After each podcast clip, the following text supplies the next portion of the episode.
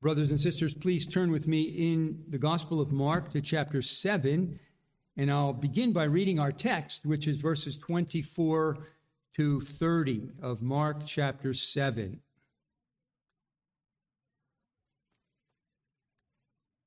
Jesus got up and went away from there to the region of Tyre. And when he had entered a house, he wanted no one to know of it, yet he could not escape notice. But after hearing of him, a woman whose little daughter had an unclean spirit immediately came and fell at his feet. Now, the woman was a, a Gentile of the Syrophoenician race, and she kept asking him to cast the demon out of her daughter. And he was saying to her, Let the children be satisfied first, for it is not good to take the children's bread and throw it to the dogs. But she answered and said to him, Yes, Lord. But even the dogs under the table feed on the children's crumbs. And he said to her, Because of this answer, go. The demon has gone out of your daughter. And going back to her home, she found her child lying on the bed, the demon having left. Well, as we come to this portion of Mark, verse 24 of chapter 7, we arrive at a turning point in the ministry of Jesus. For most of Mark's gospel up until this time, Jesus has poured himself and his energies into ministering to the masses in the region of Galilee, the northern part of Palestine. Multitudes have thronged to him. They've come to him in private homes, at the seaside, in the synagogues, in the cities, in the villages, in the countryside. Many have been instructed, many have been healed, many have been delivered from demon possession. But now the Lord Jesus is going to enter a new phase of his ministry as he marches onward toward his ultimate destination, the cross. Here at verse 24 of Mark 7, there's a break. The great Galilean ministry, as it is known, is going to give way to the retirement ministry. Now, that doesn't mean that Jesus is retiring from ministry. It means that he's going to shift his focus from ministering to the masses to doing more uh, focused instruction of the 12 to train them for what is coming. There's still going to be public ministry, but the emphasis will shift to training the 12 apostles, which is so crucial to the expansion of the kingdom of Jesus, especially after he leaves the earth. So, this morning, from these verses I read, we will see three things the departure of Jesus to Tyre, the dialogue between Jesus and this needy Gentile woman, and then the deliverance by Jesus of the woman's daughter. First, the departure of Jesus to Tyre. Note the place to which Jesus departed. Verse 24 says, Jesus got up and went away from there to the region of Tyre. Now, about the city of Tyre, we can say several things. It was an ancient city. Tyre, along with the city of Sidon, were the two major cities of Phoenicia, about 20 miles north of Palestine on the Mediterranean Sea, modern day Syria. Very early, Tyre became a leader in the sea trade. They traded with many nations. They became very wealthy as a result of their trade. Isaiah 23 8 says of Tyre, Who has planned this against Tyre? The bestower of crowns, whose merchants were princes, whose traders were the honored of the earth. But it also was a city who became very proud and very boastful of its accomplishments. And the Old Testament prophets bring several indictments, or God does through the prophets, bring several indictments upon the city of Tyre. I'll read to you one of them from Ezekiel 28, only part of the long indictment. The word of the Lord came again to me, saying, Son of man, say to the leader of Tyre, Thus says the Lord God, because your heart is lifted up, and you have said, I am a God, I sit in the seat of gods, in the heart of the seas. Yet you are a man and not God. Although you make your heart like the heart of God, behold, you are wiser than Daniel. There is no secret that is a match for you. By your wisdom and understanding, you have acquired riches for yourself and have acquired gold and silver for your treasuries. By your great wisdom, by your trade, you have increased your riches, and your heart is lifted up because of your riches. Therefore, thus says the Lord God, because you have made your heart like the heart of God, Therefore, behold, I will bring strangers upon you, the most ruthless of the nations, and they will draw their swords against the beauty of your wisdom and defile your splendor. Often, judgment is pronounced against Tyre. They were also idolaters. They worshiped the Canaanite goddess of sensual love, Astarte, whose Hebrew name was Ashtoreth. She was a, a wooden uh, goddess, a goddess of fertility, and it called for very sensual and immoral worship. So God brought judgment upon Tyre. Nebuchadnezzar laid siege to it for 13 years. In 322 BC, Alexander the Great conquered it after a seven month siege. The proverbial wickedness of Tyre, remember, Jesus had gone to this region of Tyre. The proverbial wit- wickedness of Tyre can be heard in Jesus' words in Matthew 11, 21 and 22. He says these words, which tell us something about the wickedness of Tyre. Woe to you, Chorazin! Woe to you, Bethsaida! These are contemporary cities of Christ. For if the miracles had occurred in Tyre and Sidon, which occurred in you, they would have repented long ago in sackcloth and ashes. Nevertheless, I say to you, it will be more tolerable for Tyre and Sidon in the day of judgment than for you. Now, these contemporary cities are going to have greater judgment, but the point is, Tyre and Sidon were wicked cities. They're going to be judged for their wickedness. Now, you're going to be judged even more severely because you have even more light than they. But the point that is being made in Jesus going to Tyre, the region of Tyre, is that this is Gentile territory. These are pagan Gentiles. A commentator, William Lane, says this This was apparently Jesus' only excursion beyond the ancient borders of Israel. And throughout his ministry, he avoided having much contact with Gentiles. So Jesus, for the first and only time, is going to leave Palestine and venture into Gentile territory. And the question that looms in our minds is Is there any hope for Gentile salvation.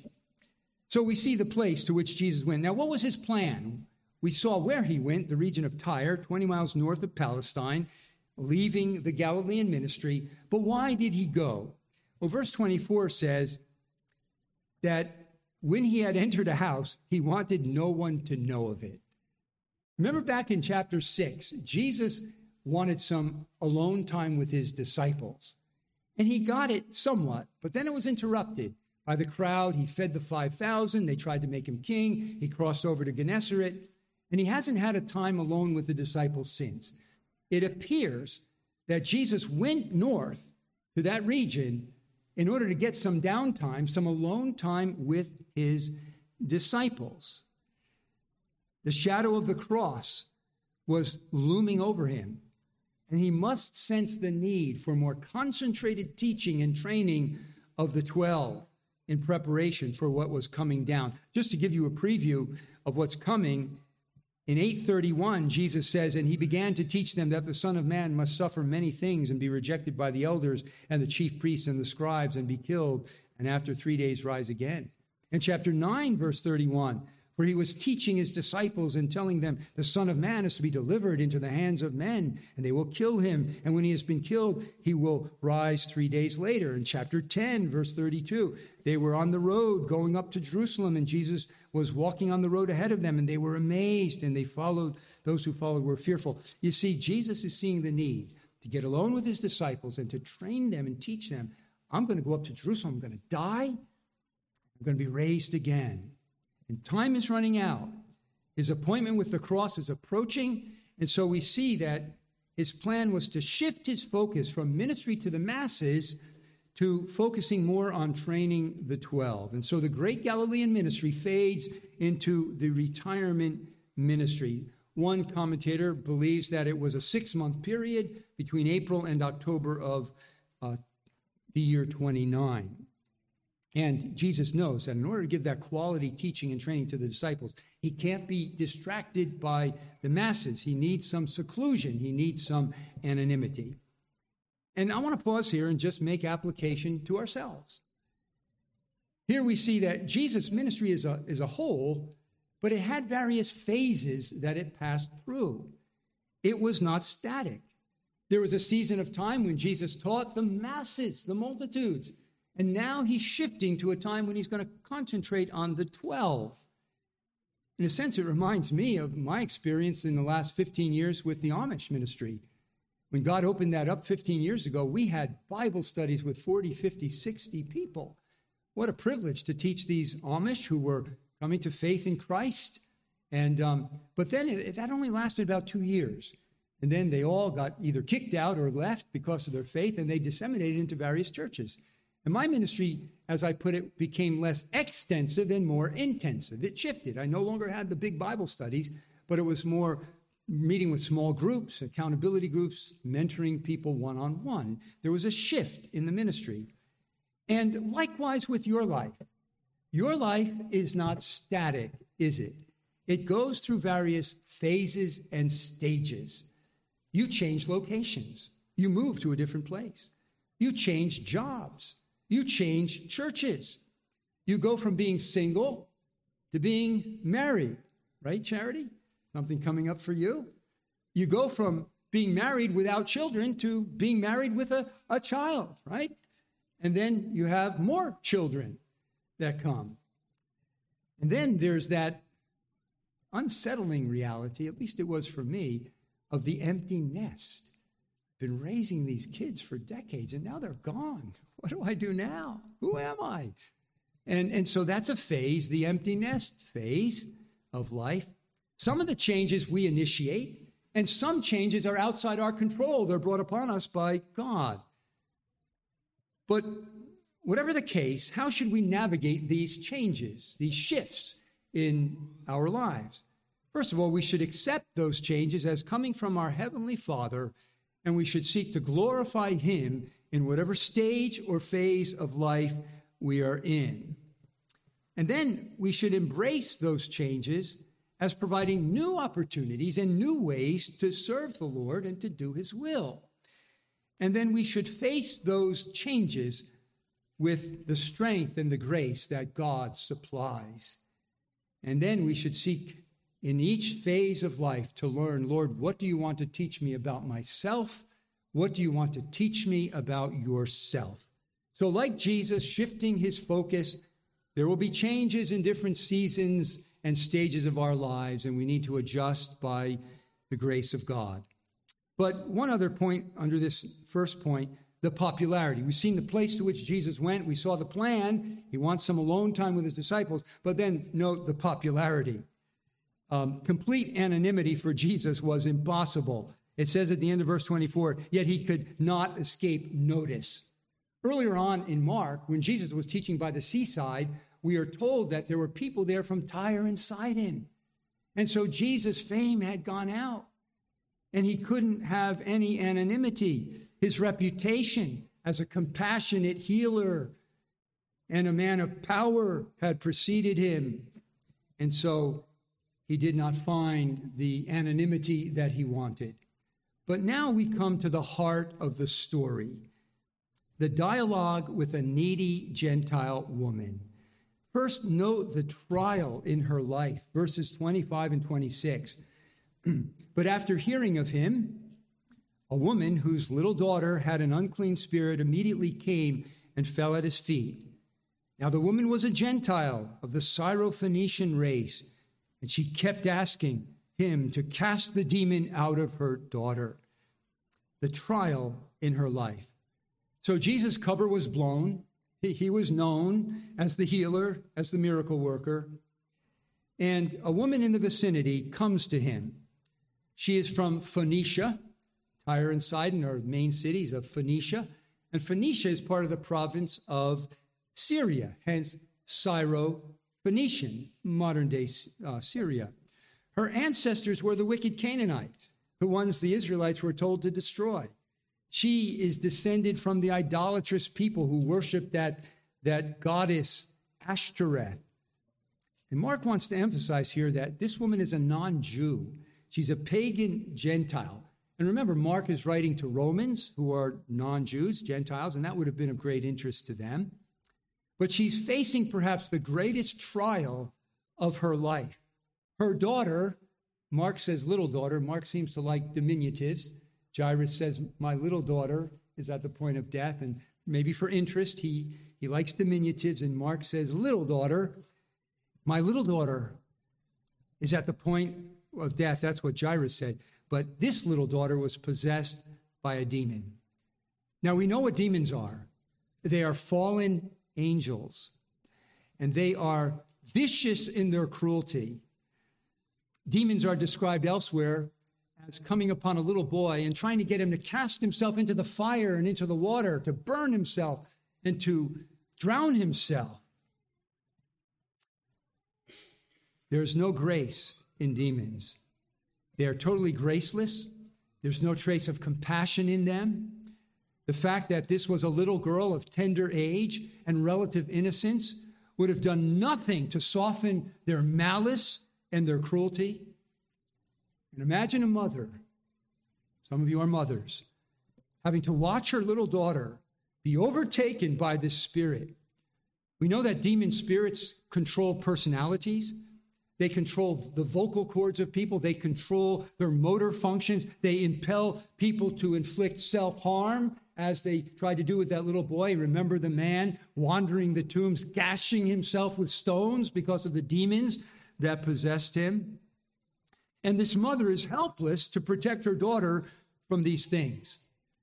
Now, we know, you know personally, if you're a mother, you know that a mother's love is great. A mother's love has enabled her to do courageous feats and often feats of great strength. If her child is in a burning building, a mother's going to run into that building to rescue that child at the risk of her own life. If her child is being threatened uh, to be kidnapped by a strong man, she will fight bitterly, viciously, tooth and nail to free her child from a strong man. And you mothers know it. God has put that in you, and you would do that. But here in this case, the mother is helpless. This little girl is in the grip of a power that is too great for mortal strength. The abductor is invisible and has a power against which the greatest moral strength was futile. And so her desperation, her agony, her anxiety is seen in that she comes and he falls at Jesus' feet in humble dependence and in utter abandonment of her cause to him. On top of that, it says she kept asking. The Greek imperfect tense means she was continuing to ask and plead with Jesus to cast the demon out of her daughter. Truly, the woman is at the end of herself. In her desperation, in her anxiety, in her utter helplessness, at her wits' end, she comes to Jesus and casts herself at his feet. Let me just pause here and make an application to ourselves. She's at the end of herself. She's at her wits' end. She has no power, no ability to deliver her daughter from this demon. If you're a Christian, aren't you thankful that at some point in your life, God brought you to your wits' end? It's the only way anybody ever becomes a Christian. You came to the end of yourself where you realized everything within yourself to make yourself right with God, to free yourself from guilt, or maybe to free yourself from some nasty enslaving habit that was destroying you and others, that you were utterly helpless. That's when you cast yourself at the feet of Jesus, right? That's when you came and cast yourself at the foot of the cross and said, Lord Jesus, be merciful to me, whether you use those words or not. So, if you're a Christian, you can thank God that He brought you to a great trial in your life to the point where you were desperate for Jesus Christ. And desperate in different ways. Some people are weighed down with the guilt of sin. Others are burdened by the fact that I've got this habit that I'm enslaved to and I can't break it and it's ruining my life and my family. In my case, as I recall my conversion 51 years ago, it wasn't one particular sin, it wasn't guilt so much as this sense of lostness, this sense of alienation from God, which was bringing me into a deep depression. But whatever God uses, He always brings you to the end of yourself. As I have said, no one ever casually comes to Jesus like I've said before, I think I'll come to Jesus today. I think that would be nice to add a little religion. No, that's not how you come. You come, Lord, I need, I need you. And then, if you're not a Christian here this morning, this tells you the point to which you need to get. If you're going to become a Christian, some of you children, you're not going to come casually. You're going to come with a, a, a, felt sense of desperate need for Jesus. Our one son, we don't know when he was converted, but we know he had a crisis at age five. He lay in his bed at night, his eyes as big as saucers. He couldn't sleep. He said, I'm in the devil's kingdom. I'm in the devil's kingdom. That's a five year old. And we shared the gospel with him, and he seemed to find relief. Was that his conversion, or was it later? We don't know. But that was a crisis for a five year old. I'm in the devil's kingdom, and I'm terrified. That can happen to you if you're five. You need to get to the place where you're at the end of yourself and you see, I need Jesus desperately. And then another application before we move on. I remind you parents of what I think you well know the stark reality of the fact that though your children may not be demon possessed, and I'm not aware of any who are demon demonized, if they have not repented and put their faith in Jesus for salvation alone, even though they're not demonized, they are in the same kingdom as the demonized. They are in the devil's kingdom. And that was the conviction of my little five year old son many years ago. I'm in the devil's kingdom. And he was right. And you know that you need to do everything you can by the grace of God to bring them out of that kingdom and into the kingdom of God's beloved Son. You need to use every means of grace. And what are the means of grace? Bringing them under the public teaching and preaching of the gospel. God uses his preached word.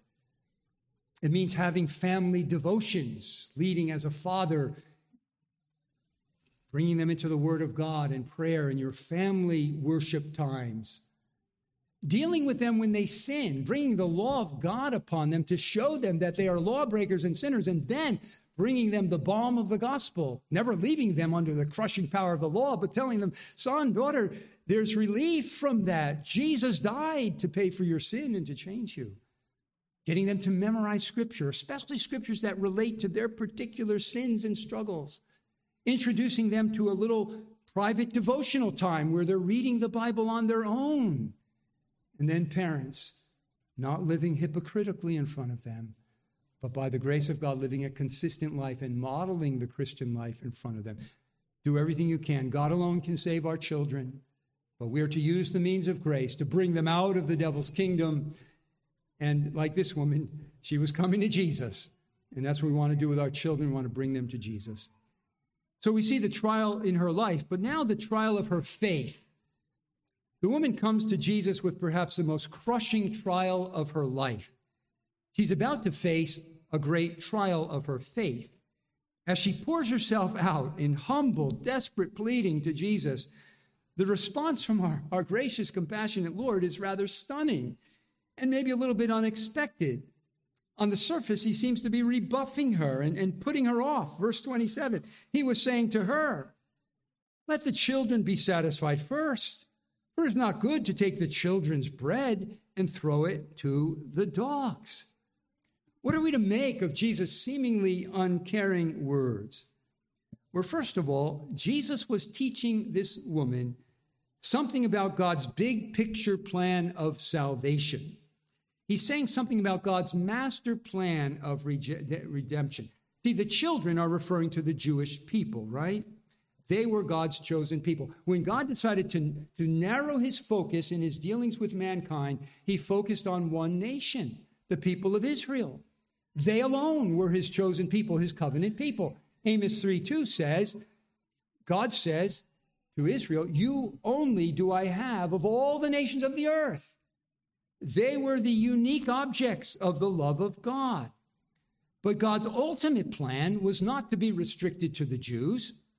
Even as he promised to make Abraham a great nation, several times in Genesis, he promises, through you, all the families of the, the earth will be blessed. Yes, I'm going to make you a great nation. You'll be the father of Israel. But Abraham, I have greater plans for your posterity. Through you and through the nation of Israel, all the families of the earth, all the nations of the earth will be blessed. And God gave foretastes of the blessing to the nations by dealing graciously with Gentiles, even under the old covenant. You think of Naaman the Syrian, right? He was a Gentile, and yet God blessed him and God healed him. The widow of Zarephath, who ministered to Elijah, and Elijah to her in the land of Sidon. Rahab the harlot was a Gentile that God saved wonderfully. Ruth the Moabitess, one of the Gentiles saved in Old Testament history. The prophets, in turn, pointed to a broader reign of Messiah. I'll just read one passage, Psalm 72. See, God chose the Jewish people to be his people, but God's long range plan was beyond the Jewish people. Psalm 72, 8 through 10, a psalm of Solomon, interestingly, says, May he also rule from sea to sea and from the river to the ends of the earth. Let the nomads of the desert bow before him and his enemies lick the dust. Let the kings of Tarshish and of the islands bring presents. The kings of Sheba and Seba offer gifts. Let all kings bow down before him. All nations serve him. And so the prophets indicate in the psalmist that his kingdom is going to be broader than the Jewish people. But even in bringing messianic salvation to the ends of the earth, there was still this God-given priority. Paul says in Romans 1:16 that the gospel is for the Jew first and then the Greek. And Paul not only preached that, he actually practiced it. Whenever he went to a city, he went first to the synagogue to preach to the Jews. Here's an example. In Pisidian Antioch, he goes to the synagogue, but the Jews revolt. Listen to this in Acts 13 46. It was necessary that the word of God should be spoken to you first, you Jews. Since you repudiate it and judge yourselves unworthy of eternal life, behold, we are turning to the Gentiles. So, do you see the point here? Since God had prepared the Jews for centuries by their history, by their scriptures, by the covenant promises he had made to them, he had prepared them to expect the Messiah. He purposed to give them, the Jews, the first opportunity to receive the Messiah. John 1:11. He came to his own, his own people, and his own received him not. And that's what Jesus appears to be saying to this woman in verse 27 when he says, Let the children be satisfied first. The children are the Jews.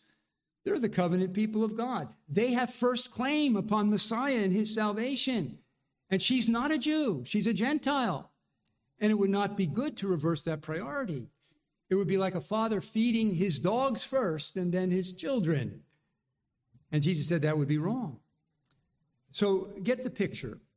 This woman comes with a desperate need. She's a Gentile, she's a non Jew.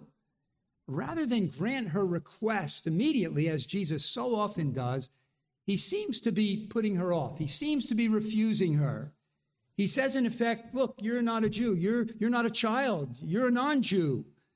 You're a dog, not a child of the household. But the key question still remains unanswered. Why did Jesus talk to her in that way? I believe the only satisfying answer is to say that Jesus was testing her faith. Now, on the one hand, let's be clear Jesus was not being harsh or cruel in what he said, he was not being unkind. Jesus is without sin, he's holy, harmless, undefiled. He never sinned with his tongue. And we can't imagine Jesus speaking harshly and hatefully to this woman. Now, many of the Pharisees with hate in their heart, would speak with curled lip of contempt toward those Gentile dogs. But the word they used was of the wild, you know, dogs that, that would just roam the streets. That's not the word Jesus uses here. He doesn't call her a dog in that sense of a mangy, ownerless wild dog. It's a puppy, it's a household pet. Let the children be satisfied first. So, on the one hand, Jesus was not being unkind, he was not being harsh, but on the other hand, he was testing her faith. Why? Well, as Matthew Henry says, and as I said at the outset, it was to prove and improve her faith. And we ask, does our Lord do that? Yes. I gave you illustrations at the beginning. He did it with Jairus, right? He didn't, he delayed going. And it was so frustrating to Jairus. He wanted to improve his faith. Don't be afraid any longer, Jairus. Only believe. He wanted to deepen his faith. He did it with Lazarus, his sisters. Your friend Lazarus is sick. Did Jesus hasten there? No, he delayed two days. Lord, if you'd only been here, my brother wouldn't have died. He knew what he was doing. He was not going to raise him from the sick bed, but raise him from the dead. And so Jesus does test faith. And what was Jesus testing in her case? Well, he certainly wanted to inform her faith a little bit more. Matthew said she called him son of David, a term for the Jewish Messiah. He wanted this woman to know a little bit more about the messianic plan, that God had a priority for the Jews and then the Gentiles. Maybe he wanted to test her faith so it would come forth strong and be an example to the disciples. They were often slow of heart to believe. Maybe Jesus wanted to show them here's a Gentile woman who has far less information than you do, and yet she has greater faith. But whatever the case, it was a trial of faith for this woman when Jesus seemed to be putting her off. But then we notice beautifully the triumph of her faith. We see her response to Jesus' seemingly off putting words You're a dog, you're not a child. The children have first claim. She didn't bristle with pride. She didn't lash out in resentment. She didn't storm off in a violent huff because she was called a dog. A proud person probably would have done that. And she wasn't crushed by those words. She didn't curl up in a, in a ball of self pity and drown herself in tears. He called me a dog. Instead, we read in verse 28 But she answered and said to him, Yes, Lord. But even the dogs under the table feed on the children's crumbs. You see, this woman is bowing not only lowly in body, she's bowing low in spirit. She's been called a dog, and she, she accepts that. Okay, Lord, I understand. I'm from a pagan people. I'm from an idolatrous people. I'm, I'm from a people who had no claim upon your grace and favor in the past. She comes with a great humility. She also comes with a persevering faith. With a clever wit, fueled by a tenacious faith, she comes back with the answer. But Lord, even the dogs, you know, catch some crumbs that fall from the table. Though she may be a household dog by comparison to the children, she's saying, even the dog has, has access as a domesticated pet to the children's crumbs. And she pleads for a, a crumb. She obviously has a high view of Jesus. Oh, she has heard about him his great compassion, his great power in healing so many. But above all, this woman has faith. It is her great faith which is praised by Jesus. Verse 29, he said to her, Because of this answer, because literally of this word, go, the demon has gone out of your daughter. Matthew says, O woman, your faith is great. Be it done to you as you wish. This woman had great faith. It was a tried faith, but it was a proven faith. It was a, not only a true faith, but it was a great faith. Well, let's take some lessons to ourselves. Again, expect Jesus to test your faith, not to destroy it, but to prove it and to improve it. You see, as Jesus dealt with people when he was in his earthly ministry, He's still the same now, isn't he? And it's the same Jesus dealing with his people now. And so we, we take a hint from how he dealt with people on the earth, personally and physically, with how he's dealing with us now. He's in heaven, but he's the same Jesus. We're disciples like they, and he's dealing with us similarly. And as he often tried and tested people's faith to make it stronger and to manifest it to others, expect that he will do that with you as well. Maybe you're asking something of God that you believe to be his revealed will, and yet he has delayed an answer. It may be that he is deepening your faith, that he is drawing out of you a more humble, persevering faith. Knowing something of his ways, wait patiently and confidently upon him. He is wise and he is good and loving in his dealings. He knows what he's doing, even in his delays to your answer to your prayers. He knows what he's doing. And learn something from this woman of the way we should approach the Lord Jesus. She came humbly with a sense of undeservedness. If you're not a believer in Jesus, you need to come empty handed. You have no claim on anything. You, you deserve nothing but judgment.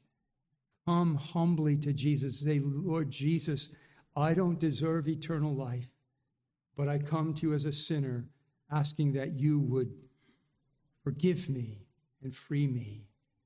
And even as believers, we need to come humbly to the Lord.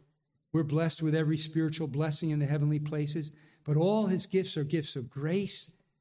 We need to come humbly. And we need to learn from this woman in coming persistently to the Lord. You know that Jesus urges persistence. What's the old word? Importunity in prayer. He wants us to pray persistently for something.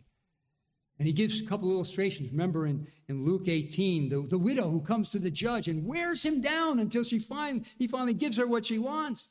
Now, God is not like a wicked judge, but the point is you need to persevere in prayer. Or the friend at midnight, right? The friend has somebody coming, visiting him late at night, Eastern hospitality demands that he, he have something to give. He doesn't have anything. He goes to his friend. His friend's in bed. He knocks and knocks and knocks until finally he, so annoys the, the friend that he comes down and gives him what he wants.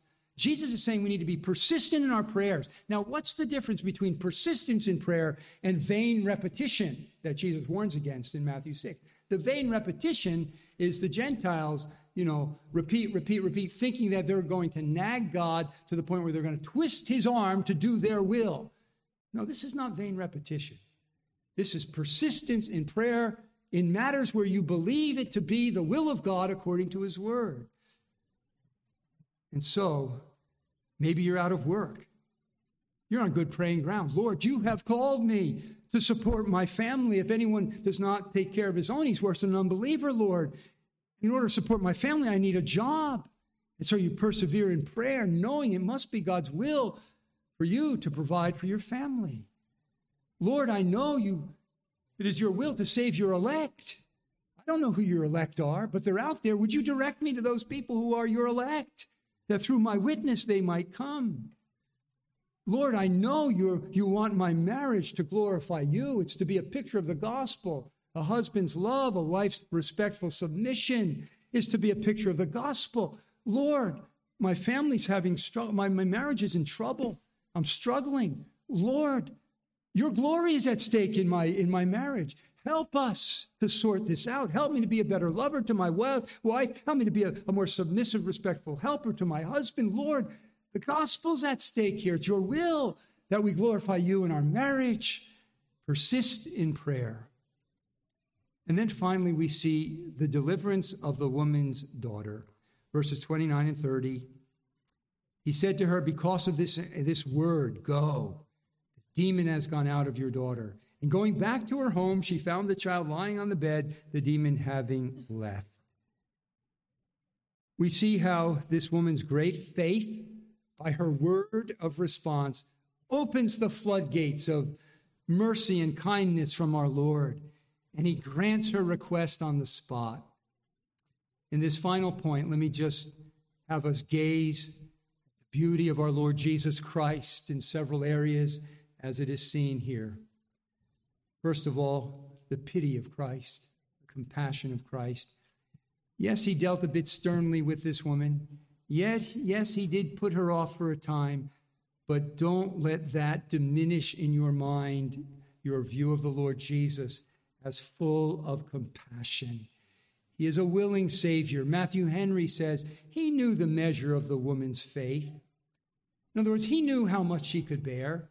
The test was not intended to, to crush her faith, but to draw out more faith, to improve her faith. Jesus will never break the bruised reed. He'll never quench the smoking flax. He will never break true faith by an excessive trial of faith. As incarnate truth, he wanted to expand her knowledge of him and his ways, but as incarnate love, his heart bursts with desire to do her good and to alleviate her suffering. How full of tender pity and compassion is our Lord Jesus. Let's adore him for that. Let's worship him for that. And let's know that when we call upon him, we're calling upon a very willing, compassionate Savior. So we have the pity of Christ. We have the pleasure of Christ in great faith. Not only here, but elsewhere. Jesus marvels at great faith. Oh, how he wants us to trust him. How he is honored when we believe in him and we take him at his word. And so, may we have faith in him that honors him. What are you facing now that is a trial of your faith? Realize how much it means to Jesus that you trust him, how much it will honor him that you trust him, and call upon him for the grace to, to believe him. And then the power of Christ is evident here. We need to glorify him for his power. He never touched the little daughter, he never saw the little daughter. We're not even told that he spoke a word in her direction. He simply willed it, and the demon was gone. Why? Because Jesus is God. He's the God man. And as God can will and speak the worlds into existence, so can Jesus, and so did Jesus. He's God. And so let's glorify him for his power. Let's take refuge in that power and realize that the power he has to cast out demons, he also has power to save eternally and to keep his people for their final salvation. Nothing will separate us from the love of God. And then finally, the purpose of Christ to save to the ends of the earth. What do we have here? We have a Gentile, a non Jew, being ministered to by Jesus and a demon being delivered from her daughter. This portends the ultimate purpose of the Lord Jesus, and that is to give himself for a people from every tribe and tongue and people and nation on the face of the earth. God's purpose was never to restrict itself to the Jewish nation, but to through all the families of, of the through Abraham, all the families of the earth would be would be saved. And it's interesting, and I close with this. Listen to Psalm 87 and verse 4. Psalm 87 4. I shall mention Rahab and Babylon among those who know me. Behold, Philistia and Tyre with Ethiopia. God gave a hint that there would be people from this pagan, wicked, ancient city of Tyre who would be saved. And here is just a sample of his saving mercy that is extended to the ends of the earth and to the Gentiles. And as far as I know, all of us here are Gentiles. Let's pray. Lord Jesus, we thank you for another portrait of your, your beautiful person, your great pity and compassion, your great power, your purpose to save and how you take pleasure in faith. Help us to imitate this Gentile Syrophoenician woman and be persistent in our prayers and implicit in our faith in you, our trust in you, because you are so trustworthy. Help us to do that and so honor you. We ask in Jesus' name.